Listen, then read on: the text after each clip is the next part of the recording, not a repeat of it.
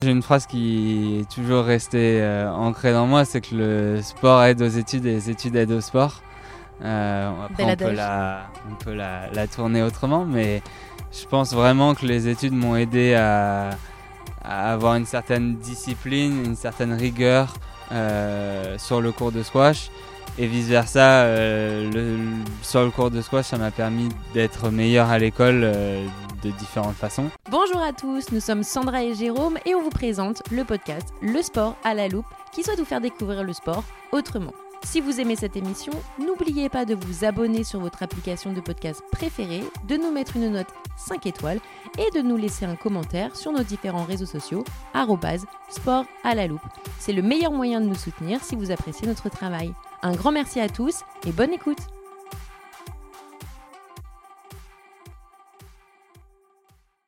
Bonjour à tous et bienvenue pour un nouvel épisode du podcast Le sport à la loupe. Alors aujourd'hui nous sommes très très contents parce qu'on a eu l'opportunité en fait d'avoir un invité exceptionnel, Victor Coin. Salut Victor. Salut. Alors je dis pour et salut Jérôme bien évidemment. Elle reven- m'avait oublié. Non, j'allais revenir à toi après, mais en fait je dis invité exceptionnel parce qu'en C'est fait pas moi, du coup. toi tu es un hôte exceptionnel. Ouais, ouais. Mais parce qu'en fait, actuellement, Victor est à Paris pour un événement qui est donc du coup le euh, Squash euh, Paris Squash euh, 2023, une compétition, et il est toujours en liste. Donc c'est pour ça, merci beaucoup en tout cas à toi d'avoir trouvé le temps en fait pour euh, venir euh, discuter avec nous. Mais on va pas parler exactement de squash à proprement dit, même si on va faire ton parcours. Mais surtout, Victor a un parcours très atypique, on va dire, pour un Français dans le sport et donc du coup euh, par rapport donc du coup au squash parce que il a brillé sur les bancs de Harvard. Vous avez bien entendu Harvard. Alors, on va faire un petit euh, palmarès rapide quand même. Alors je fais une micro-parenthèse, ce qui est assez drôle, c'est qu'au Paris Squash 2023, il y a 7 joueurs et joueuses qui viennent d'Harvard. C'est quand même assez incroyable, Victor. C'est vrai, oui. euh. Il y a pas mal de joueurs maintenant euh, sur le circuit euh, qui ont décidé de, de- de devenir professionnels et qui ont étudié euh, à Harvard, qui ont fait partie de l'équipe de squash. euh, donc ça fait, ça fait plaisir d'avoir euh, un membre de la famille euh, sur le tour. Alors donc, on- pour parler un peu de ton palmarès très rapide, vu que le, le squash n'est pas forcément le thème du podcast, Non, et le palmarès, il est quand même pas petit non plus. on va passer un peu le côté junior, parce que tu as, un peu cumulé les titres en junior. Donc là, actuellement, tu es numéro 1 français et numéro 8 mondial. Et donc tu es maintenant, on va dire, bien ancré dans le top 10 mondial. Tu es donc euh, là, là qu'on enregistre en quart de finale donc, de ce Paris de Squash 2023. Tout à fait. Alors, on vous indiquera bien évidemment parce que le podcast va sortir après. On vous donnera sa position. euh, donc on espère bien évidemment qu'il euh, qu'il sera vainqueur de l'événement. Mais pour rappel, en fait, ce que là on est en train de dire, numéro 1 français, numéro 8 mondial, mais il a que 24 ans quand même. 23. Tu l'as vieilli un peu. 24. Merci. T'as 24 ans Il déjà est né le 16 juin Ah, d'accord, 99, 24 ans. Alors, Jeune juste 24 ans. S'il fallait dégager un peu un événement, c'est ta victoire à l'Open de France à Nantes il y a un an qui était vraiment, je pense, marquante pour toi. Oui, bien sûr. euh, c'est un peu mon, mon grand souvenir, euh, surtout je- cette semaine où je suis à Paris. euh, j'ai l'impression de- euh, de- d'avoir un peu la même expérience avec le public. Euh, donc c'est c'est- la victoire à Nantes est quand même euh, ou continuera à avoir une place importante dans ma carrière. Euh, C'était aussi ma première victoire sur un, un événement de catégorie bronze, euh, la plus grande euh, victoire sur le circuit euh, jusqu'à maintenant. Euh, c'est celle qui m'a permis de me propulser euh, euh, dans, Dans le le top, top. 10 euh, après avoir fait la finale au Qatar la semaine précédente. Euh, mais oui, c'était c'était un moment spécial. Et donc, une année 2000, euh, enfin une saison 2022-2023 encore plus énorme parce qu'il y a eu ça, mais il y a eu d'autres choses et très récemment d'ailleurs. Euh, oui, donc champion d'Europe également euh, il y a quelques jours. Ouais, c'était un titre que je voulais vraiment aller chercher Ouais. pour euh, démarrer ma, ma saison. J'ai échoué de très peu l'année dernière, enfin de très peu et de, de loin quand même l'année dernière euh, en étant battu sèchement 3-0 en finale euh, par Nicolas Müller. Cette année, euh, Auguste a eu euh, la gentillesse de le battre en demi-finale. Merci Auguste. Et donc j'ai pu, j'ai pu, j'ai- dû battre Auguste en finale pour pour remporter ce titre. Vraiment, c'était vraiment une, c'était vraiment sympa d'avoir une, euh, une finale franco-française. Euh, on a passé quand même euh, toute la semaine ensemble et puis on s'est on s'est retrouvés en finale. On a fait un beau match. Euh, mais je suis content de, de, de l'avoir remporté quand même. Juste pour terminer un peu là-dessus, est-ce que pour toi c'est important d'accumuler un peu les titres? Est-ce que le palmarès c'est un, un truc qui te tient à cœur? Oui, c'est, ça me tient à cœur, euh, mais plus que, plus que le côté émotionnel, je pense qu'à la fin d'une carrière, euh, quand on liste un peu le palmarès des, joueurs, euh, évidemment, on pense aussi euh, aux grands matchs du- d'une carrière, mais on pense surtout avant tout aux victoires et, aux titres. Et je pense que les titres permettent de passer d'étape en étape vers, vers le Graal, vers la place de numéro mondial, la, la, victoire dans un championnat du monde. J'ai gagné le championnat de France, j'ai gagné le championnat d'Europe, il, il, me reste le championnat du monde. Donc c'est ton objectif Ultime, ouais. Donc c'est d'avoir le titre de euh, champion du monde et la place de numéro 1 mondial ou est-ce qu'il y a une différence entre les deux pour toi? Bah, J'aimerais bien avoir les deux, oui. Euh, je dirais que devenir numéro 1 mondial est plus difficile parce que ça demande une régularité sur une saison euh, tout entière. champion du monde, tous les champions du monde l'ont mérité, mais on peut avoir quelques surprises. certaines saisons, par exemple Tarek Momen a été champion du monde, il l'a mérité. Euh, parce qu'il a été le meilleur pendant, pendant cette semaine-là, mais au vu de sa carrière et au vu des carrières de tous les joueurs qui sont euh, dans le top 5 par exemple, euh, on aurait pensé qu'un autre, un autre joueur allait remporter le tournoi cette semaine-là, mais c'est un peu, c'est un peu aussi la magie d'un championnat du monde, c'est que on est 48 joueurs au départ et tout le monde peut remporter le tournoi. C'est la beauté du sport dans tous les cas quand il y a quand il y a compétition. Et moi, j'ai une dernière petite question justement par rapport à, ce qu'on dit là, au niveau du palmarès, etc. Donc, tu as eu des médailles d'or euh, bah, forcément sous les couleurs euh, tricolores donc, euh, de, la, de la France. tu as gagné effectivement des titres sur le, sur le PSA, donc, ce qui est donc, le circuit professionnel. Est-ce qu'il y a une. Dans l'émotion qu'on vit quand, par exemple, on est champion d'Europe avec le maillot France, est-ce qu'il y a quand même quelque chose de différent quand on joue pour, pour sa nation? Oui, alors je pense qu'il y a quelque chose de différent quand on joue surtout en par équipe. Euh, jouer au championnat d'Europe au niveau individuel, euh, personnellement, je vois ça un peu de la même manière que jouer sur le circuit professionnel. Je joue quand même pour moi avant tout. Euh, ça demande quand même une certaine responsabilité et une image à tenir parce que j'ai le maillot France sur les épaules. mais pour moi, c'est l'image et mon comportement reste quelque chose d'important tous les jours quand je vais sur un cours de squash. Donc ça n'a pas vraiment une grande différence. Euh, après, tu intensément pour... Euh, pour les deux, oui. Euh, du moment où je me mets un objectif, que ce soit un titre de champion d'Europe ou, ou par exemple gagner un platinum à Paris, bah, j'irai, à fond pour, pour réussir cet objectif. Après, c'est quand on arrive sur des compétitions par équipe, où on a toute une équipe euh, pour, pour, laquelle on joue. On a, on a des amis avec qui on, on joue. On, on, passe quand même beaucoup de temps avec, euh, avec euh, nos adversaires, mais aussi coéquipiers d'équipe de France. donc c'est des moments forts et souvent il y a beaucoup plus d'émotions quand on joue en par équipe.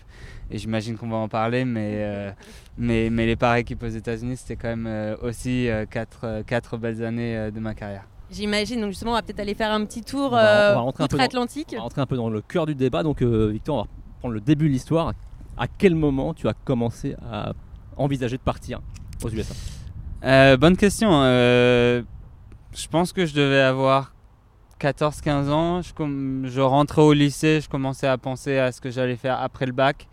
Euh, les études m'ont toujours plu. au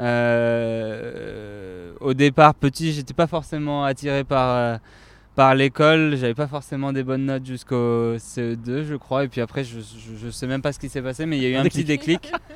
il y a eu un petit déclic. Euh, j'ai commencé à partir et voyager pour les, pour les tournois du circuit jeune européen. Et la carotte de mes parents, c'est s'il n'y avait pas les bonnes notes qui suivaient, il n'y avait pas de tournoi et de voyage. Oh, donc là, c'était pas, on n'était pas privé de télé, là, c'était vraiment, il n'y avait pas de compétition. Il n'y avait pas de compétition, il n'y avait pas d'entraînement aussi. Ah, euh, mais c'est jamais arrivé. Euh, donc j'ai toujours. C'est un bon booster.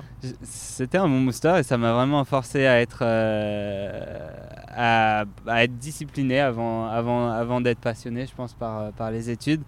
Euh, j'ai aussi une sœur jumelle. On était en on était à l'école ensemble dans les mêmes classes jusqu'à la fin du collège. Donc il y a eu une petite compétition des notes aussi.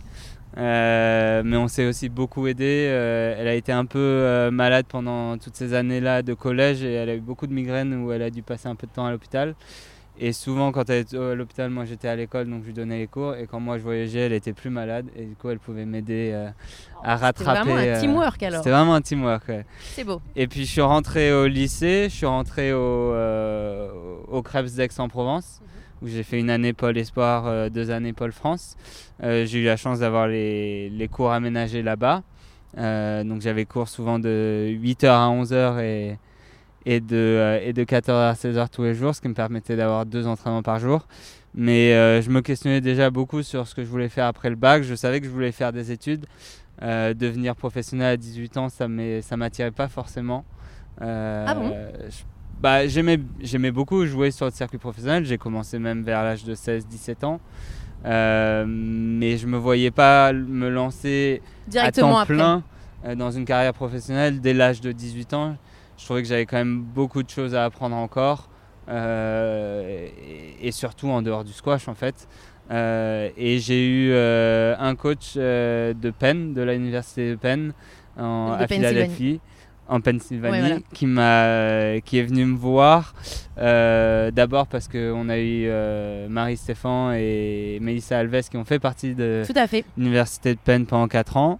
Donc elles m'ont beaucoup épaulé aussi sur le projet euh, pour me montrer un peu la voie. On a eu ensuite on a eu ensuite d'autres joueurs français qui sont partis aux, US je pense à Julia Lecoq et d'autres euh, et, du coup, ça m'a, ça m'a donné envie de. Ça m'a, j'ai été curieux de voir comment ça fonctionnait là-bas. Je sais qu'il y avait une grosse, euh, un, gros esprit euh, sportif dans les universités et j'avais du mal à trouver des, des, grandes universités en France dans lesquelles le parcours sportif les deux. et scolaire pouvait être allié. Euh, alors évidemment, quand on a un sport olympique, c'est plus facile avec euh, dans le cadre de l'INSEP.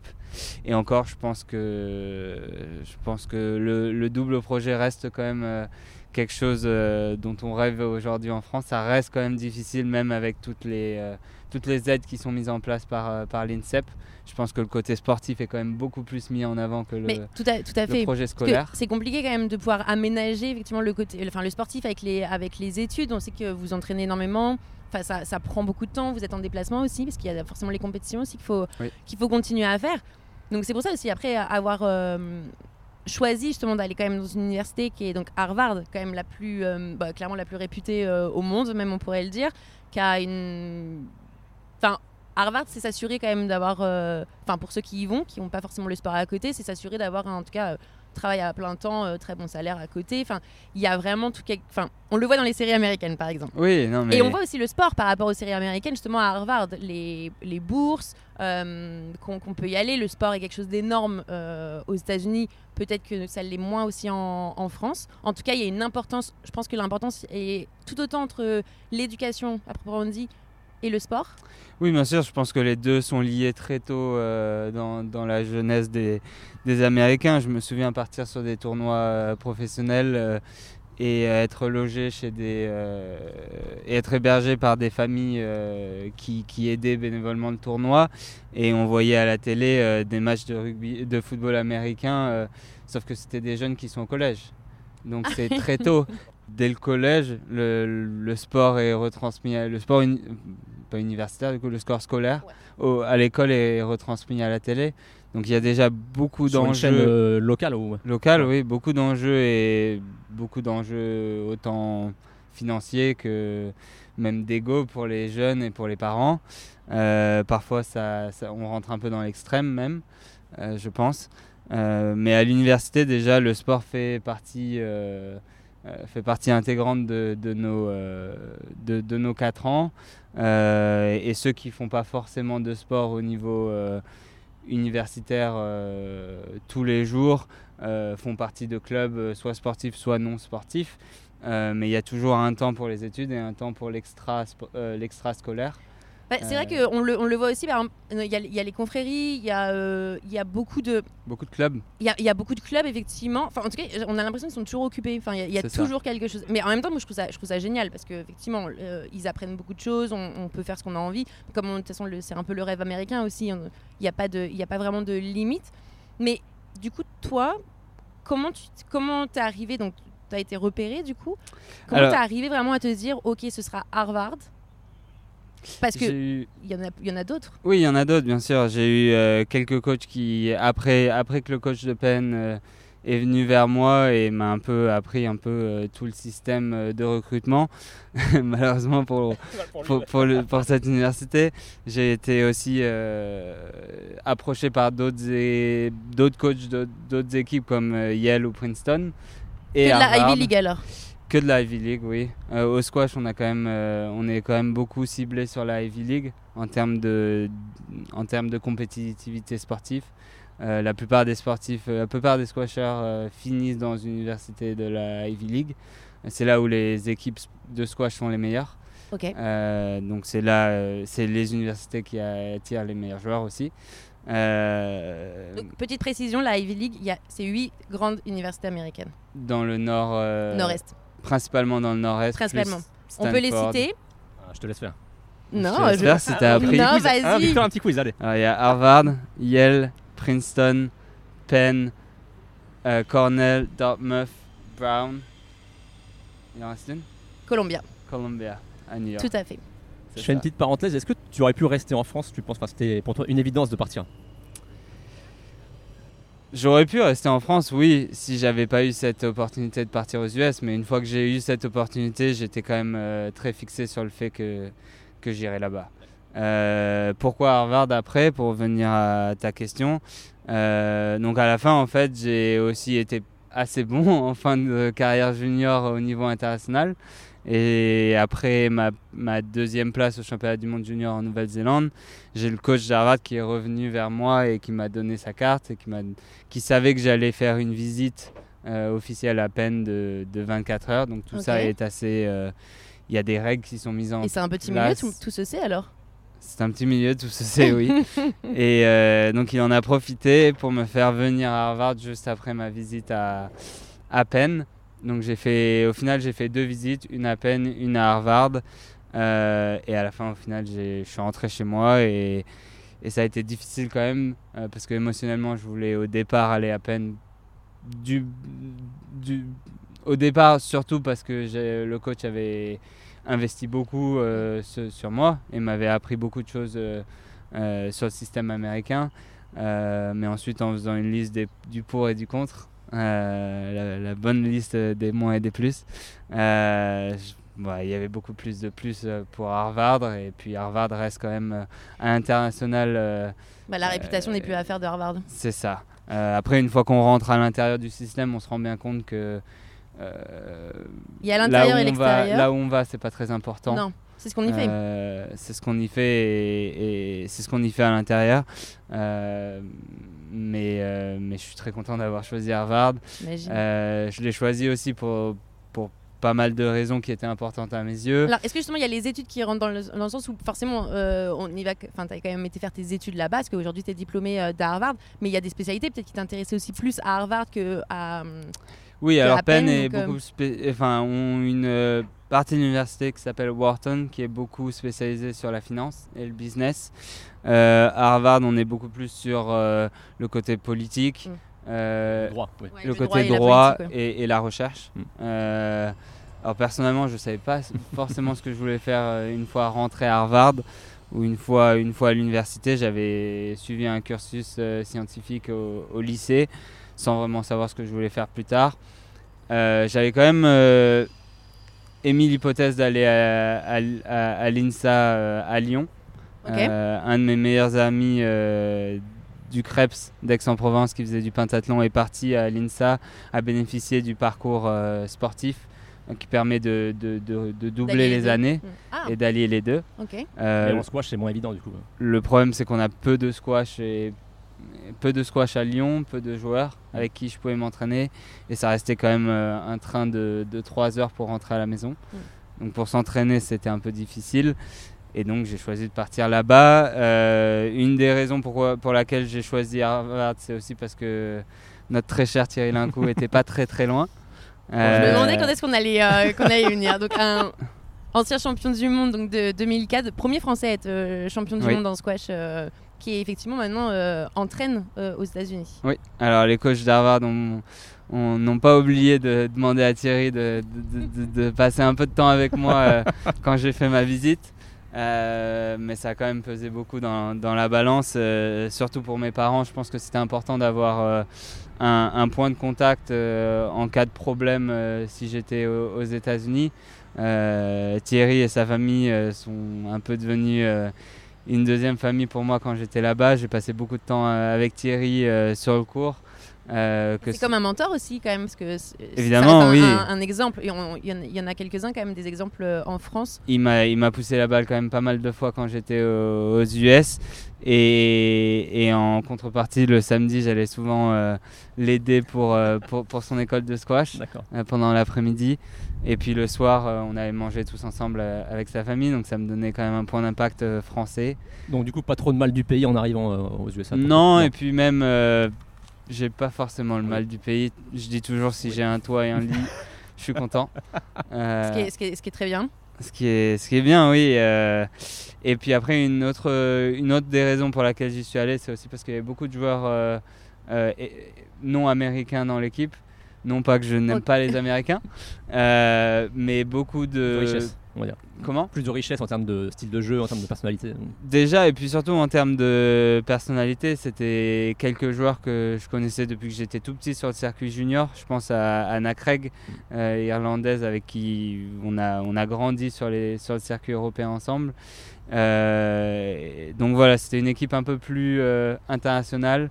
Donc en fait, on retrouve un peu la famille qu'on a côtoyée quand on était jeune sur les, sur le premier, sur les premiers circuits communauté squash est, quand même assez. C'est vrai qu'elle est assez, euh, elle est, elle est assez euh, petite entre guillemets. Relative à d'autres, à d'autres sports, disciplines, tout à fait. Euh, donc c'est des choses qui, qui, me tenaient à cœur quand même, avoir des, des, des, points de confiance et de contact dans l'université. Et puis je me suis quand même très très vite adapté.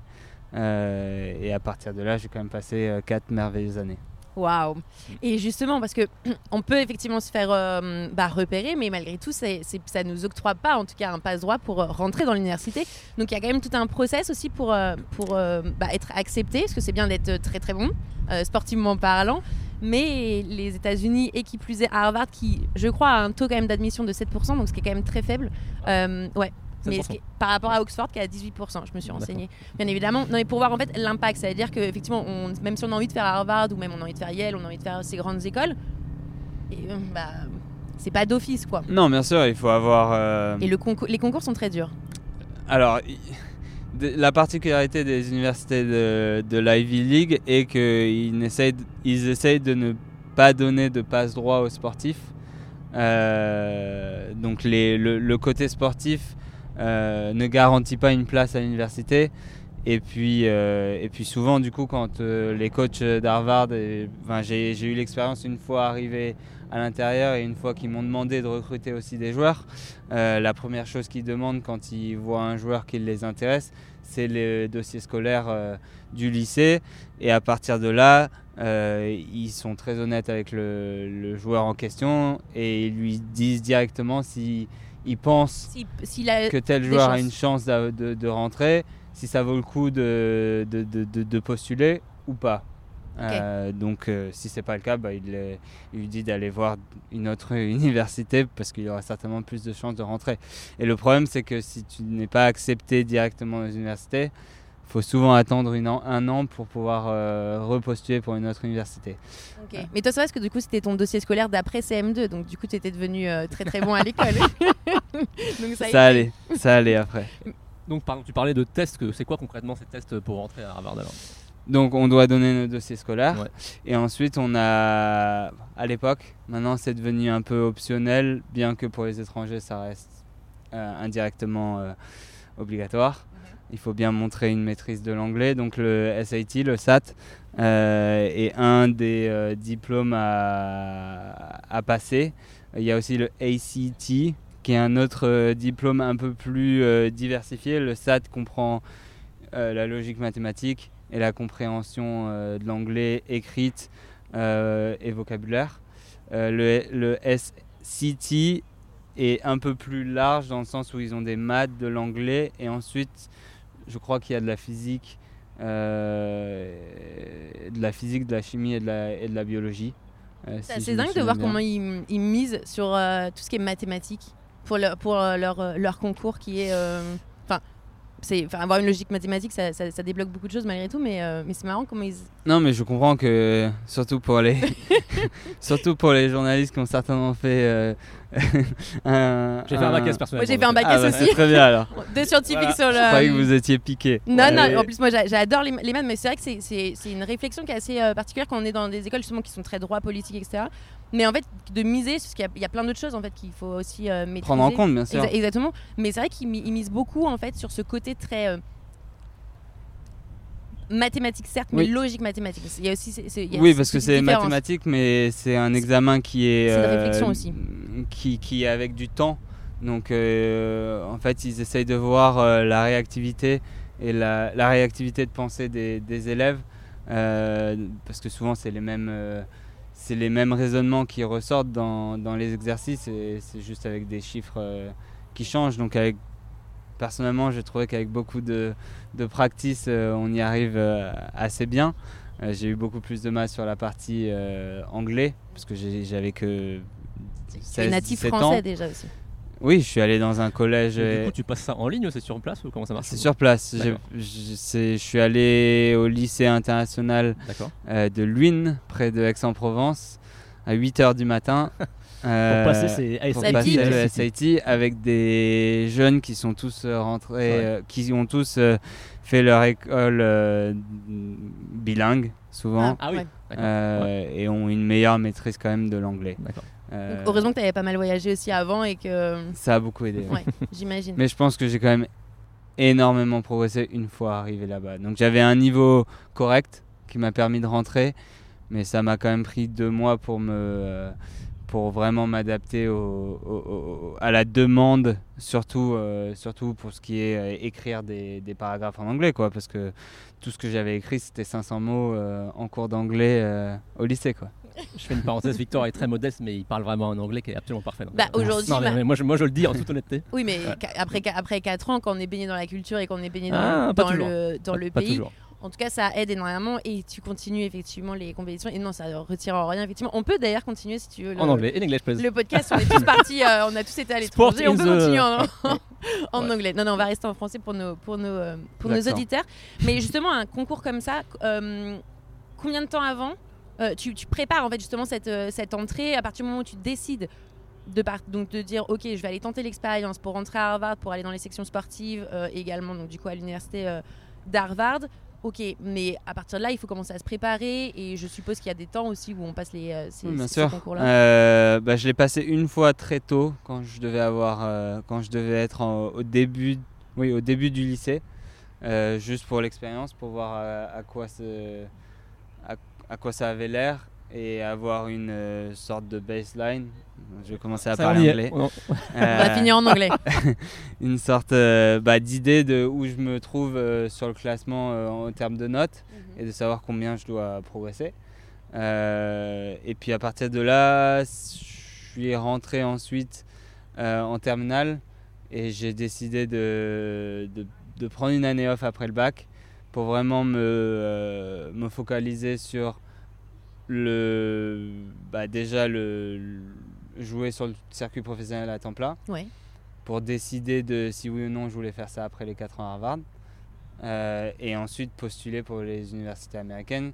Ce qui se euh, c'était, ça se passait entre euh, septembre et décembre. Donc j'ai eu mon bac en juin euh, et j'ai décidé de travailler mon bac euh, bah, de septembre à, à- à- à juin de, de- de- de cette année-là. Et une fois le bac terminé, j'ai pris quelques semaines et ensuite je me suis mis à fond euh, sur les révisions du, du SAT. et donc du coup tu l'as passé quand le SAT Je l'ai passé en septembre 2017. et, et après les rentrées se font? Quand est-ce que tu as mis les pieds du coup pour la première En fois pour- septembre 2018. Donc ah j'ai ouais postulé. donc c'est quand même un an avant Oui, alors il y a soit early admission, ce qu'ils appellent early admission, et donc il faut postuler en octobre, ou alors la plupart des. euh, mais à ce moment-là, on peut, euh, on peut euh, postuler seulement à une université. ah et ensuite, il y a le regular admission qui est plus en mars-avril. Et euh, cette fois-ci, on peut postuler pour plusieurs universités pour une entrée en septembre. Est-ce que tu avais postulé quand même, malgré tout, tu avais tenté que Harvard ou est-ce que tu avais euh, tenté J'ai tenté seulement Harvard en early admission et j'ai été accepté. Donc euh, à partir de là, euh, C'est que tu y croyais au moins. Moi, du coup, j'ai une question. Alors, ah, t'arrives à Harvard, comment on choisit ses matières en fait? Ah oui. Ça, c'est un truc qui me, qui me. Parce que je suppose qu'ils fonctionnent pas comme nous. En Non, plus, pas du tout, alors, je pense euh, Bah alors il y a 4 ans de il y a quatre ans à l'université. La première année un peu une année découverte euh, pour choisir euh, notre cursus hein. Parce qu'en France Le campus est grand. hein. Faut, en euh, faut France le temps de le en, visiter. en- en France après le lycée il faut choisir euh, Tout de suite. tout de suite si on Ouais. veut aller en médecine si on veut aller en droit en économie Euh, aux États-Unis on a 4 ans et pendant les 4 ans il faut avoir euh, fait un peu d'exploration et ensuite s'être euh, euh, fixé un major ou une concentration ils appellent ça comme ça Ok. euh, et ça Donc va une matière devenir principale pour ceux qui. une matière principale et ça va devenir un peu euh, enfin ce qui Le est écrit sur notre du, euh, diplôme et le fil conducteur nos de nos études. Mais pour être De un nos peu plus concret, comment tu choisis tes cours en fait En arrivant? Alors euh, à mon époque parce que ça a un peu changé euh, récemment, ils avaient ce qu'ils appelaient une shopping week. Donc Ah ouais, c'est une semaine où on peut aller à On fait du shopping quoi. voilà, où on peut aller à Ah, tous les cours. On n'a pas besoin de rester pendant toute la période du cours et ça nous permet de d'identifier déjà les cours qu'on Ça, avait ça. qu'on avait c'est super vu surtout. euh, sur internet parce que sur, euh, sur- on a une plateforme euh, dédiée sur internet où on peut voir tous les cours qui sont proposés par l'université ça prend du temps pour euh, voir ce qu'on ce ce Mais j'imagine qu'il n'y a pas que 10 matières, enfin qu'il n'y a pas Non. que 10 sujets. il y, a, il y a beaucoup de sujets et, et ensuite euh, bah, on peut aller à chaque cours voir un peu ce qu'on ce qui nous intéresse voir si le prof nous intéresse aussi Euh, pour ma part leur demander si je vais pouvoir euh, louper quelques cours pour partir en tournoi aussi Euh, Oui, forcément. c'était un peu euh, c'est un peu un point important Et justement, quand on rentre après, parce que il y a la- comme toi, tu étais à la section sportive, donc du coup de, de squash d'Harvard, c'est que forcément, ils le savent qu'à un moment, il va falloir que tu, que tu puisses partir. Oui, mais le, le professeur ne sait pas forcément que je suis dans. Ah, je fais partie de l'équipe. Il faut que je me. Faut que, faut que je vienne le voir, que je lui dise euh, que je fais partie de l'équipe de squash. Donc, Varsity, ce qui veut bien dire qu'on fait ça. euh, Enfin, on, à on titre pour, fait. pour être professionnel. euh, bah, pas être professeur, mais on joue pour l'équipe de, de, de l'université. ok. Et est-ce que du coup le coach a un petit peu un genre d'intermédiaire avec les profs ou pas, pas du tout Si jamais il y a un problème, oui. Ouais, d'accord. Euh, on a aussi une personne dédiée à ça dans l'équipe qui est, euh, qui est en fait un Qui est un peu le relais entre les joueurs et les, qui les peut profs. être là, mais hum, personnellement, j'en ai pas forcément eu besoin. Je suis toujours allé voir les professeurs directement et Et il n'y a jamais eu vraiment de, de problème à part peut-être un ou deux où ils m'ont dit directement au départ vous n'avez pas le droit de manquer plus de trois cours. Et si vous manquez plus de trois cours, malheureusement, je vais dev- devoir. que vous allez pas avoir la, tu vas pas avoir la matière, quoi. Voilà, c'est ça. Donc dans ces cas-là, tu fais quoi? Tu te dis bon bah, je sais que je vais potentiellement louper plus de 3 à cause de mes euh, compétitions, donc du coup tu changes? Je change, oui. Ou alors, euh, je fais en sorte de pas De pas les louper. De pas les louper. Ok. Euh, mais ça s'est toujours bien passé pour moi. Je pense aussi que si on a une bonne relation avec le professeur, euh, euh, il nous donne aussi un peu des passes droits. Après, ça dépend des profs. Il y en a certains qui sont un peu plus euh, rigides que d'autres. Euh, mais j'ai eu que des bonnes expériences euh, pendant ces quatre années. Euh, et alors moi, je suis parti au départ sur des maths parce que il n'y avait pas de barrière de la langue. Non, c'est des Et chiffres. c'était un peu, un ce que Un j'ai- 6 c'est un j'aimais. 6, par contre. J'aimais le plus à l'école.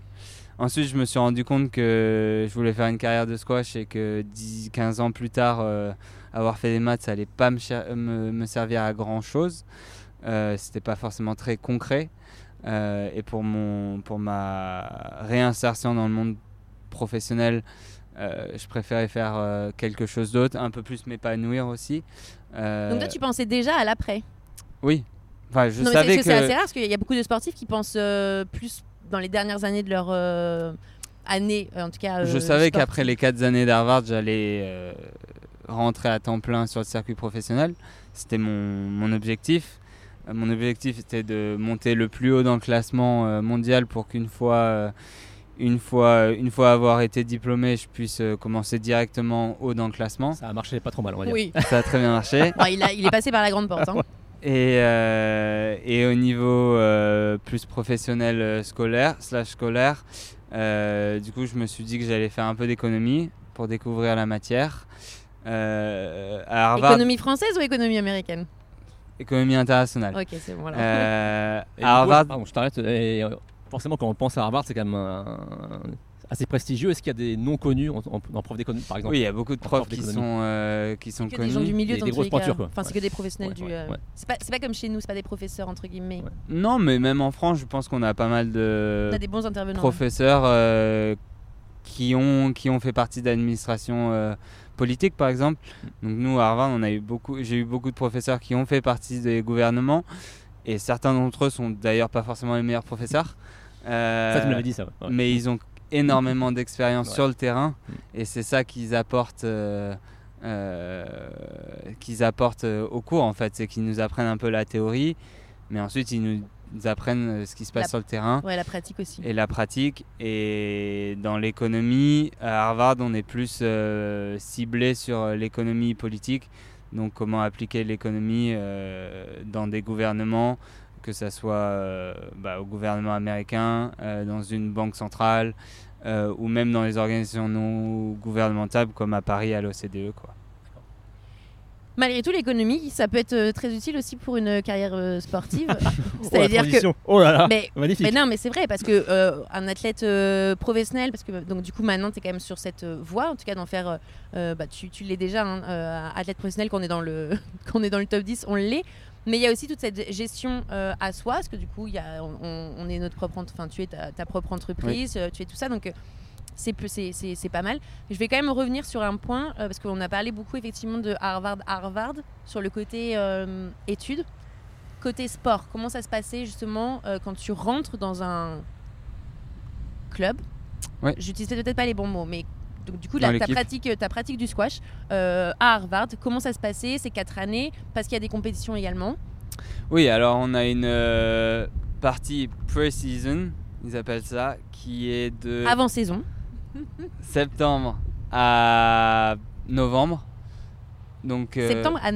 Ah, ok, d'accord. Oui, voilà, oui. Septembre donc à de novembre. deux mois pendant laquelle euh, les étudiants sportifs euh, se préparent pour les compétitions à venir. Ok. Euh, donc notre saison nous est assez courte. Elle est de, on a quelques matchs euh, fin novembre début décembre et ensuite elle reprend très rapidement euh, début janvier et elle se termine fin février. Et en termes d'entraînement, c'est une séance par jour ou en équipe? En Ouais. termes d'entraînement, à Harvard, c'est une séance par jour. Notre coach veut favoriser le sommeil. euh, parce qu'il sait très bien que qu'on va étudier souvent jusqu'à très tard. Et qu'il n'a pas forcément des élèves qui, Il se couche tôt qui se couchent tôt ou qui utilisent très bien leur temps, euh, surtout quand on rentre en première année. Ça peut être stressant pour certains, ça peut être dur de suivre les cours parce que c'est quand même intense. Euh, et donc suivre les deux peut être difficile et ils, ils préfèrent avoir une séance euh, qualitative que d'arriver à deux séances, dont une le matin avant 9h, donc ce qui est assez tôt, euh, et finir avec des joueurs qui se blessent parce que je pense qu'une des particularités euh, du sport universitaire là-bas et surtout du squash, c'est qu'on joue à 9. Donc c'est des, ils appellent ça des rosters, mais des équipes de 9. Euh, et donc dès qu'on a un ou deux blessés, ça fait quand même, surtout en haut de les, en, en haut de, de l'échelle, euh, ça fait quand même une grosse différence parce que tout le monde euh, euh, bouge d'un cran dans les dans l'équipe. J'ai une petite Euh, question. euh, en tout, il y a combien de joueurs en fait dans l'équipe pour Oui. Dans neuf l'équipe, places on est à peu près à peu près 14 ou 15 Ok. Donc 14 ou 15 euh, joueurs de squash dans l'ensemble. dans l'ensemble, 14 ou 15 hommes, 14 ou 15 femmes. Voilà, il y a parce que la section euh, masculine Pour et 9 places féminine. du coup. ouais. Pour 9 places à l'intérieur. pour 9 places. Donc c'est Pour un- tout à- pour tout à par Harvard. promotion. Oui. Par promotion Non, pour les 4 ans. Pour les 4 ans. Voilà, donc c'est Ok. trois. Souvent, on a entre 2 et 3 recrues euh, par an. Et ensuite, on a. Ça varie beaucoup. Parfois, on a énormément de walk-on. Donc, c'est ceux qui rentrent. euh, ils sont rentrés dans l'université sans, Sans le côté sportif. Euh, parce que ce qu'il faut savoir, en fait, c'est que pendant mon admission, la seule chose qui a été rajoutée à mon dossier, mais c'est quand même quelque chose de très important, c'est une lettre de recommandation de la part du coach d'Harvard. Ok. Euh, donc eux sont rentrés Juste sans ça. ça. eux sont rentrés sans ça euh, et sont ensuite allés voir le coach en disant qu'ils sont très motivés euh, pour rentrer dans l'équipe. Et ensuite ils ont eu une phase de test euh, d'un mois pour voir s'ils sont assez assidus, s'ils viennent à l'entraînement tous les jours, s'ils le prennent sérieusement, s'ils rentrent bien dans l'équipe, s'il y a une bonne dynamique avec l'équipe. Et puis à la fin de ce test, bah, soit ils rentrent, soit, soit ils sortent. Donc c'est là où on peut voir quand même pour 9 places que c'est quand même... euh, C'est compétitif. bah, c'est extrêmement compétitif et c'est là où on voit justement le, le- le côté très... euh, c'est pas de la chance parce que tu as travaillé pour, euh, pour y rentrer, mais euh, une, ça reste quand même une chance de, de- de- de pouvoir vivre ça en fait, de, de, Bien sûr, oui. de se donner les moyens en fait de... Ouais, Alors, c'est euh, Enfin, c'est un beau parcours, c'est un très très beau parcours. De toute façon, c'est pas pour rien non plus qu'on. C'est pour ça aussi qu'on voulait t'avoir parce que l'expérience est belle et, et je pense qu'il y a aussi peut-être beaucoup de, de jeunes parce qu'effectivement c'est euh, très tôt de jeunes qui ne qui ne pensent pas en fait qu'ils pourraient euh, potentiellement euh, avoir ce type d'opportunité en fait dans leur carrière. bah, je crois que cette année, là, on a eu un jeune Français qui est parti, qui est parti à Columbia. Euh, donc ça donne des idées à certains. Laszlo, God. Laszlo God. J'attendais que tu nous le dises, la Bible, Je te laisse. la Bible du squash. Euh, il est parti, il a rejoint Laszlo God. On a aussi Ella Galova, à Harvard. Mi-française, Encore une. euh, qui est partie à Harvard il y a quelques jours, Tout ou à dans fait. quelques jours. Euh, En fait, le, le squash euh, à Harvard, ils ont tous les Français. Non, c'est seulement le Non, deuxième. c'est que deux. Oui, c'est vrai. Ouais, c'est pas grave. on- C'est vrai. pas. Ah. Oui, mais parce que moi je les vois tous. pensais à peine avec Mélissa et Marie, mais c'est pas. Bah, euh, bah, en tout cas, ils ont quand même beaucoup de, de- il y a beaucoup de squashers français. Pardon. Et du coup, je fais une petite comparaison avec les sports US. Est-ce qu'il y a des road trips euh, quand on est en. en- Est-ce qu'on part pour plusieurs matchs à la fois ou c'est dans ces. Oui, bien sûr. Ouais. Alors, bah, pour revenir euh, à notre programme, Ouais. on a une, une avant-saison euh, de septembre à novembre. Et pendant cette période, on a aussi beaucoup de ce qu'on appelle des challenge matchs qui permet de savoir euh, où est-ce qu'on va jouer. On appelle ça le ladder, donc l'échelle, sur l'échelle de l'équipe. Donc, entre, euh, pour, pour pouvoir euh, euh, mettre les joueurs de 1 à 9 et puis même au-delà. Ok. Euh, si jamais il y avait des blessés, j'étais un dès la première année. Ah, Euh, tu mais es souvent un, toi. C'était ouais. pas facile. C'était pas facile parce que la même année, on a eu euh, euh, Marwan Tarek qui m'a battu deux fois au British Junior Open et au Championnat du Monde Junior.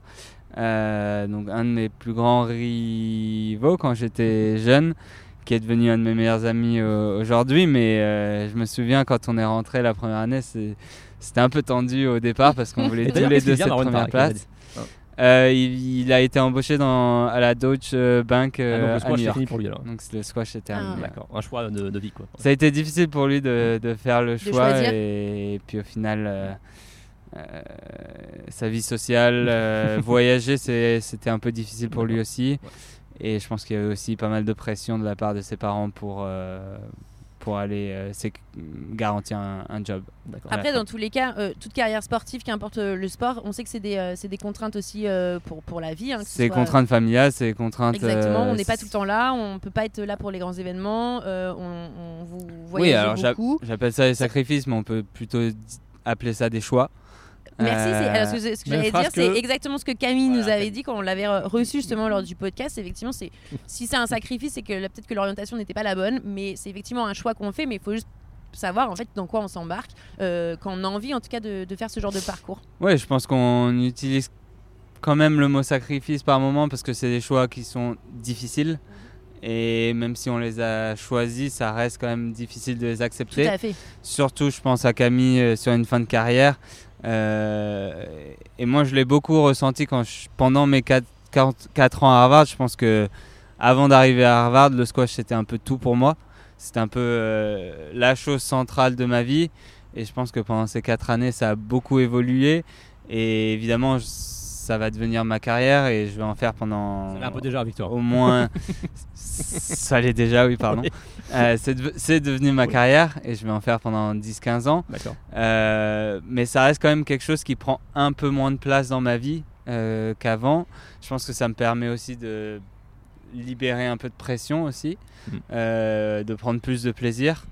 Euh, et à- être à Harvard m'a permis de, de mettre un peu les choses en perspective et de se rendre compte quand même qu'il y a, il y a des choses un peu plus importantes que, euh, fait dans une balle. que taper dans une balle dans la vie. ouais.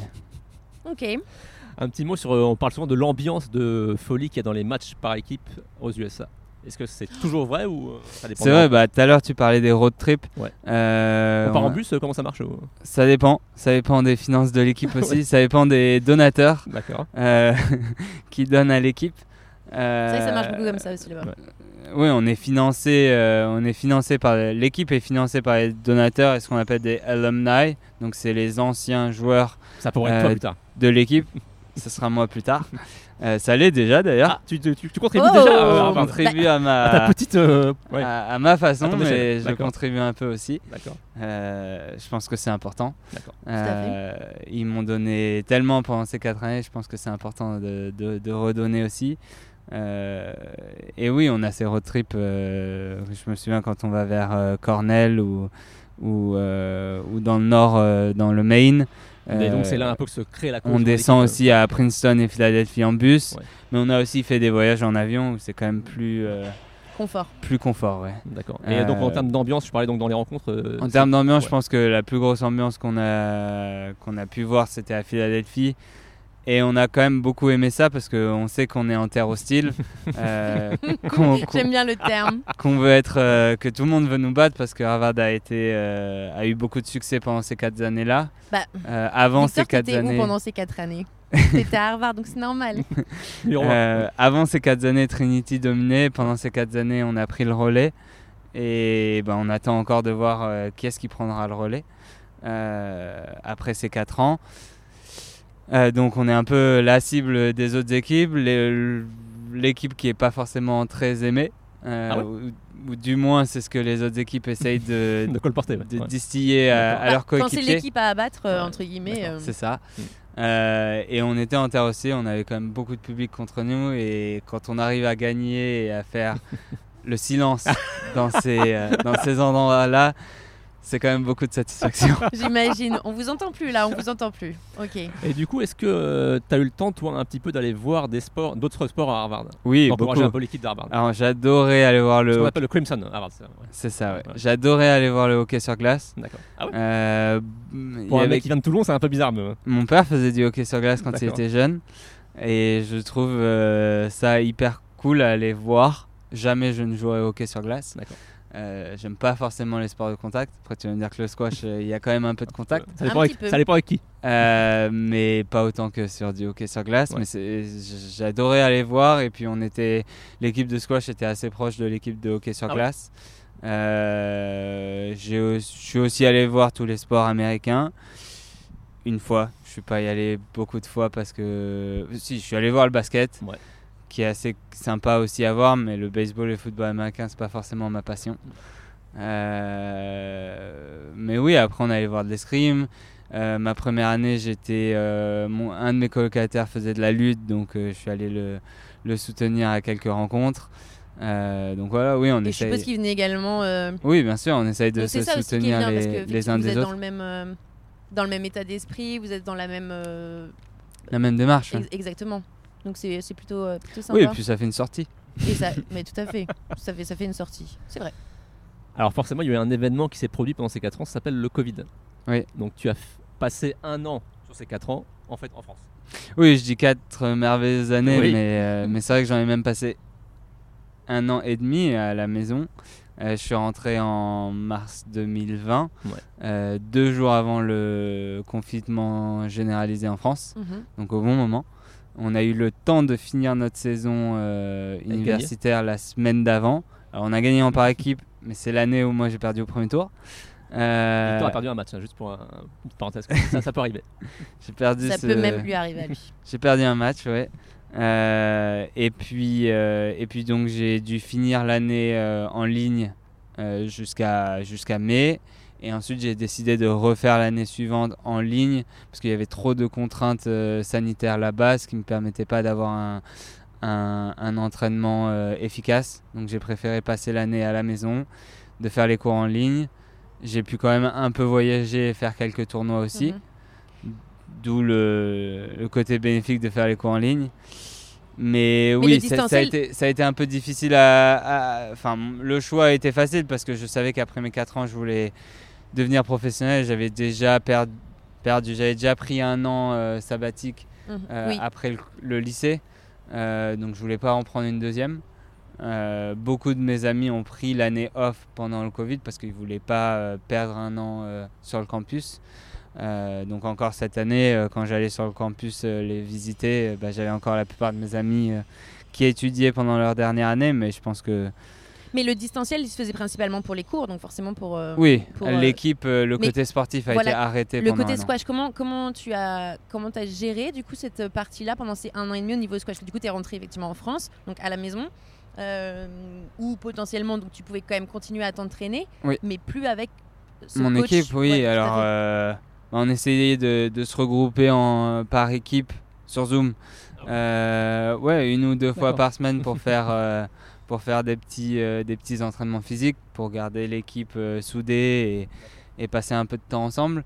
Surtout pour ceux qui venaient de rentrer pendant le Covid aussi, parce que chaque année, on a des, on a des, on a des recrues, donc euh, il faut les, faut qu'ils se sentent faut qu'ils se sentent, euh, faut qu'ils, faut qu'ils sentent qu'ils fassent partie de l'équipe. Donc c'était important de les, de les, de, de les connaître, de, de, de passer un peu de temps avec eux, même si c'était en ligne. Euh, et voilà. Après, j'ai quand même eu la chance de pouvoir rentrer à la maison, de pouvoir repasser du temps avec euh, mon père, euh, mon coach de toujours. Et donc on a quand même beaucoup travaillé pendant cette année. Et je pense que j'ai aussi beaucoup progressé pendant cette année. Et du coup, est-ce que le retour là-bas a pas été compliqué? Non, tu t'es vite réadapté non? Non, je me suis vite réadapté. C'était ma dernière année Ouais. aussi. Donc, souvent, la dernière année, au niveau cours, bah déjà, on connaît un peu comment les choses fonctionnent. Donc, c'est plus facile. On, on- on a gagné en efficacité. Euh, et ça m'a permis aussi de prendre des cours que j'avais pas forcément osé plus tôt euh, dans mes années à Harvard. J'ai commencé à prendre des cours d'histoire. J'ai toujours été assez passionné par l'histoire. Mais j'ai toujours eu peur que je ne puisse pas écrire euh, bah, 3, 4, 5, 6 pages euh, euh, Sur un sujet? sur un sujet en anglais. Mais après trois ans passés à Harvard, bah, mon niveau avait progressé et ma confiance aussi. Et Donc, tu as fait un peu un an d'histoire pour t'amuser en fait. euh, c'est ça, ouais. bah, pour s'amuser. euh. En tout cas, c'est que En tu gros, pouvais te, tu examen, pouvais permettre entre guillemets de Oui, pouvoir bah, aller. euh, chaque, euh, chaque semestre, on doit prendre minimum 4 cours. Et donc souvent, je prenais un, un ou deux cours d'économie. Mm. Et ensuite, euh, ça reste euh, des universités qu'ils appellent arts libéraux, euh, liberal arts, euh, où ils essayent d'inculquer aux élèves euh, une éducation assez générale. Donc, euh, par exemple, si on fait des maths, on va quand même être obligé dans notre cursus de prendre euh, un cours d'art, un cours de langue, euh, un cours d'histoire et un cours de droit, par exemple. Voilà. Ce qui est plutôt pas mal. Oui. Ce qui est plutôt bien. Est-ce qu'on pourrait parler rapidement de la graduation, donc la cérémonie de Oui. euh, remise de diplôme? Est-ce que c'est comme on voit dans les séries américaines, euh, comme à la télé ou- C'est pareil, oui. Je dirais même. Ce qui est rigolo, Ouais. c'est que sur le campus, on a des jardiniers qui sont là euh, toute l'année. Et en fait, tout est mis en place pour que, Le pour gazon que, soit beau. pour que le gazon, Un an à l'avance, on pense qu'à ça. le en fait. gazon et Ouais. le bâtiment et les bâtiments soient parfaits pour cette semaine de, de remise de diplôme, quand toutes les familles euh, et les invités viennent, euh, viennent pour cet événement-là. Euh, les hôtels de la ville sont pleins un an avant. Ah oui. Euh, donc il faut s'y prendre à l'avance. Euh, parce que c'est c'est un peu...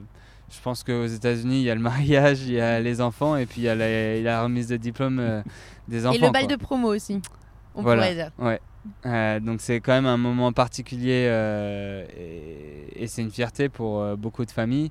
Donc j'ai eu la chance d'avoir ma famille qui est venue aussi pour ce, ce Oh. moment-là. C'était assez sympa et de pouvoir partager ça avec eux parce qu'ils n'étaient pas venus pendant les 4 ans aussi. Euh, ma petite sœur rêvait d'aller aux États-Unis aussi, euh, donc c'était c'était euh, c'était l'opportunité. C'est un beau cadeau que tu leur as offert au final. Voilà, c'est ça. Ça, c'est. euh, On vous mettra une petite photo de Victor Avec son chapeau.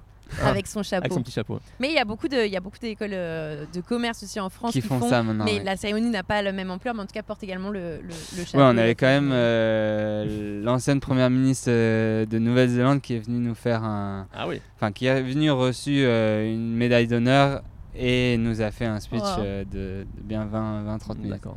Bah, donc c'est une super belle expérience. Qu'est-ce que tu pourrais dire par exemple à tous ces, enfin je sais pas, à des, à des jeunes qui, euh, qui ont envie par exemple de faire une carrière sportive, mais également qui ont l'attrait à vouloir, euh, en tout cas avoir des bagages, euh, peut-être même des excellents bagages comme euh, pourrait. en- Bah, déjà, moi j'ai une phrase qui est toujours restée euh, ancrée dans moi c'est que le sport aide aux études et les études aident au sport. Euh, après, on peut, la, on peut la, la tourner autrement, mais je pense vraiment que les études m'ont aidé à, à avoir une certaine discipline, une certaine rigueur sur le cours de squash. Et vice versa, le, sur le cours de squash, ça m'a permis de, d'être meilleur à l'école de différentes façons. Euh, et, je dirais toujours, euh, j'ai pas été beaucoup blessé dans ma carrière, mais je me souviens une fois où, où j'ai dû prendre une semaine parce que j'avais eu un petit problème euh, vers ici, donc c'était un peu un, un peu une zone importante. Mhm.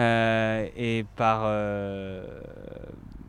pour, pour, faire attention, on avait pris une semaine de repos complète. Et je me souviens que j'avais passé des examens à l'école et que j'avais eu des moins bonnes notes que quand j'étais sur le cours euh, toute la journée. Je me dis, c'est bizarre que j'ai plus de temps avec moi, pour moi, et, et, je suis moins bon à l'école. Quoi. Donc euh, vraiment, ça m'a poussé à être productif et, à être efficace pendant mes journées. Euh, et, après, oui, faire les deux en même temps, c'est pas facile, ça demande de, de faire des choix. Euh, de, passer moins de temps avec ses amis euh, au bar, par exemple. par exemple, ou surtout, sur les consoles. Surtout pour le côté euh, sportif. Mm. mais c'est aussi très enrichissant et, puis ça m'a permis aussi de bah, d'avoir l'expérience de l'université américaine, d'avoir un, un, diplôme assez prestigieux, d'avoir une pression pas aussi forte euh, pour mon après-carrière parce que je sais que j'ai un diplôme et un carnet d'adresses qui me permettront de, de me, d'avoir une réinsertion un peu plus euh, facile. Euh... T'as assuré ton futur en fait au final. Voilà, c'est ça. Et puis, et puis j'ai, aussi beaucoup appris pendant ces quatre années. Et, et je me souviens avoir revu mes, mes amis de promotion, euh, surtout de l'équipe de squash. Et quand on repense à qui on était quand on est rentré à Harvard et qui on est devenu en sortant, on devient quand même euh, une autre personne. Quoi. Est-ce que Harvard te manque un petit peu là? Tu penses parfois un peu, t'as des flashs ou... bah, Cette année, quand je suis revenu, euh, ce, qui est marrant, ce qui est marrant à Boston, enfin, l'aéroport est pas très loin du campus. Et quand on prend le, le Uber, le taxi pour revenir sur le campus, on suit un peu la, la rivière et on voit tous les bâtiments de MIT et de, et de Harvard. Et c'est toujours un moment quand je rentrais de compétition euh, que j'adorais, un peu me mettre à la vitre et voir un peu euh, tous ces bâtiments et d'être vraiment fier d'être euh, dans cet endroit-là. Et quand je suis revenu pour la première fois, que je me baladais un peu dans la rue, je me, je me sentais à la maison en fait. Je savais un peu où étaient mes, mes spots, où j'allais manger, où j'allais passer du temps avec mes amis. donc oui, ça me manque un peu après, après ces étapes de ma vie, je pense. Euh, et j'ai, on va dire, j'ai, je suis passé à autre chose. Euh, Comme on dit, toute bonne chose a aussi une fin. il faut une fin pour que ce, soit, ce soit justement une, une belle expérience. Voilà, c'est ça. Merci beaucoup en tout cas, euh, bah, Victor. pour cette expérience, pour ce parcours unique. donc aujourd'hui, effectivement, tu comptes clairement, en tout cas dans le paysage du squash. On le rappelle, numéro 8 mondial aujourd'hui. On te souhaite bien évidemment tout le, tout le succès. Bah, la place numéro 1, clairement, euh, le titre euh, de champion du monde. Je pense qu'en tout cas, tu es euh, un des joueurs qui peut, qui peut y aller. En tout cas, tu as une détermination et tu as. Et tu cette, cette, cette, envie, et voilà, on n'est pas, on pas numéro 8 à 24 ans pour rien. Donc, on te, on, te, souhaite en tout cas de, de continuer cette, cette voie. Et merci en tout cas, j'espère, je pense que dans tous les cas, tu auras sûrement inspiré aussi des gens et se dire que voilà, rien n'est impossible, tout est possible. en tout cas, c'est un petit peu ça mon adage, moi. Le, ouais, ouais, bien mien. Ben, je l'aime bien parce qu'effectivement, en fait, quand on voit des parcours comme ça, on se dit que il y a plusieurs solutions, il y a plusieurs choses. Euh, et des fois, il faut aller, il faut aller regarder, il faut aller euh, chercher et surtout ne pas se limiter en fait en termes de, en termes, en termes de parcours. Faut rêver grand. Il faut rêver grand effectivement et puis il euh, faut essayer parce que si on n'essaie pas, on ne peut pas savoir. Donc voilà, tu as, tu en as testé qu'une, tu as eu, voulu passer qu'une seule école et tu l'as eu donc comme quoi, voilà, faut croire en soi en tout cas. Bah, merci beaucoup pour l'invitation et peut-être à bientôt. À très vite. Merci à tous et on vous dit à la semaine prochaine. Salut à tous. Au revoir. Merci.